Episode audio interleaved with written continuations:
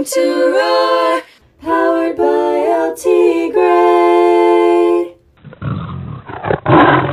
Welcome to the Tiger Den. Good morning. And today we are here with Emma. She happens to be one of the photographers for LT Gray, but she has stepped up to do Roar, our podcast. Welcome, Emma. Hi. How are you? I'm great. How are you? I'm amazing. Thank you. I'm really excited about your topic today. Do you want to tell everybody what it is? Um, yes, I'm talking about um, the Los Angeles Advocate, which is a LGBTQ plus community magazine.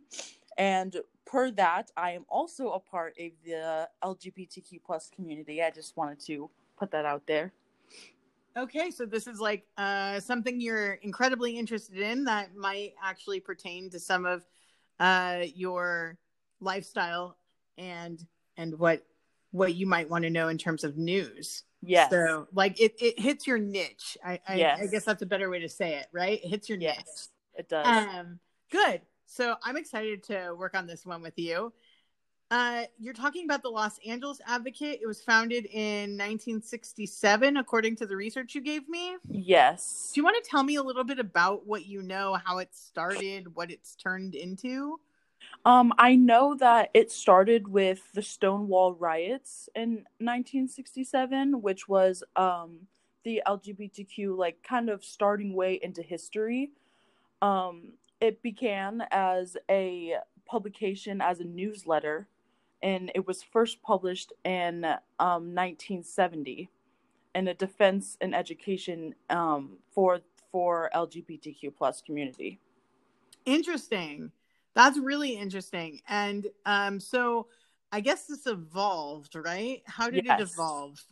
it has evolved a lot in the past decade and couple of decades um it started as something small. Not a lot of people read it. Not a lot of people was interested in it until it started talking about people things that people never really thought about like lgbtq plus other people dating who they want and um, being with who they want. And um, it was just i think it's just a really important thing that we should have because uh, the lgbtq plus community is is especially important to me Right. I think it not uh, this this may help normalize the conversation, right? yes And Yes. uh, I, I know you're a huge advocate for that, which I appreciate. yes Um, so it moved into what it is now. How do we get a hold of it? What's its name now? um its name now is called the advocate it's not the los angeles advocate anymore um um we you can actually get it either online or in paper. Um they have um yearly subscriptions for paper you can buy for $30 and it will get shipped to your door from anywhere in the united states out of the united states. It's a very global magazine. Or they also have their own website that has a bunch of different other magazines attached to it. There's a magazine called the out that's also attached to it. And they all they also do their own pad podcasts like us on their website I'm sure they edit theirs more than we do. probably That's really interesting. So they dropped the Los Angeles Advocate and changed and became, from what I'm hearing from you, the Advocate, so they can have a more global readership. Can you explain to me? Um, do they take articles that are still local to Los Angeles, or is it uh, the articles? Do they vary from country to country? Um when i was doing my research looking up um about the advocate all around the advocate um they started with just locally in the united states locally in just los angeles. But since they have really expanded their knowledge of pride and lgbtq they've really gone global. And it's not just about the united states or just about los angeles which is why they changed their name. It's about everything. They have like different groups in different places like Paris or Europe and what's going on there and how their LGBTQ pride is different from ours and how they're dealing with theirs and if they're accepted or they're not.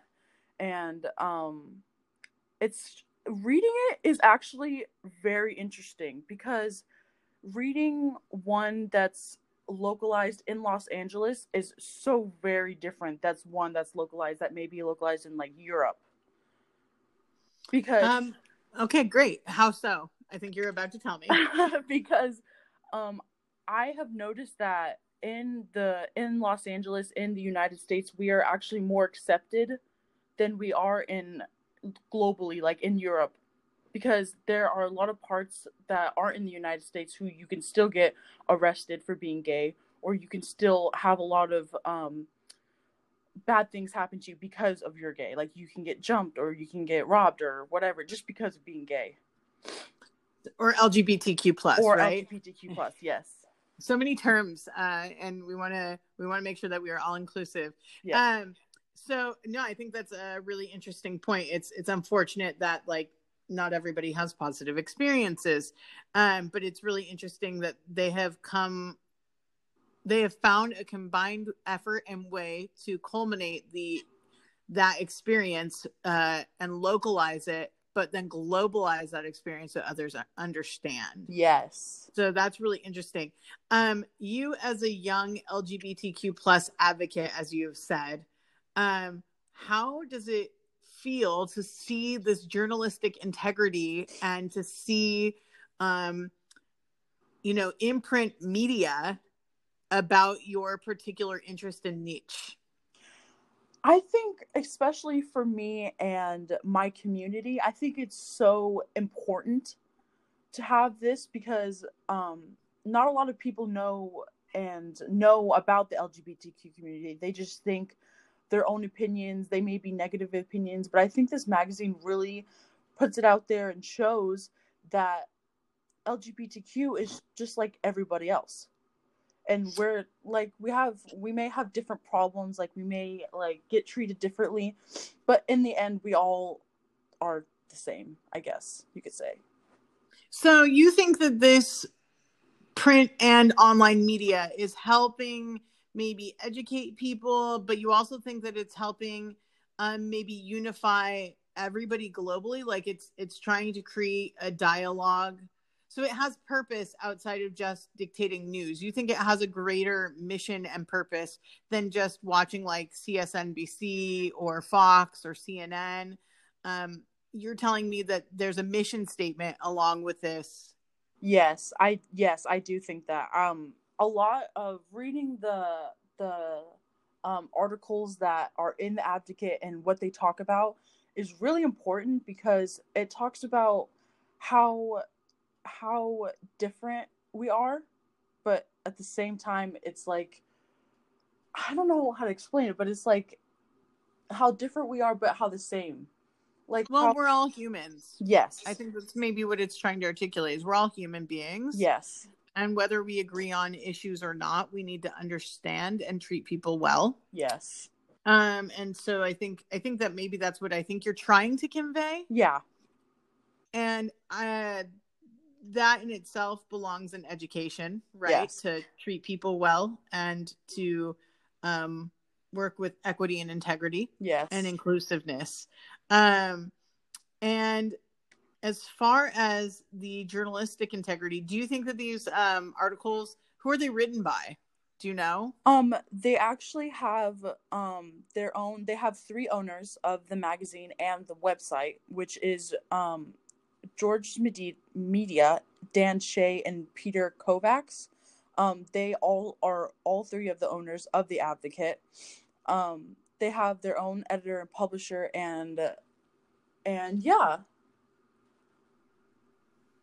okay so three owners a publisher so they publish their own really they're they're are they funded or sourced from any specific group no, Okay.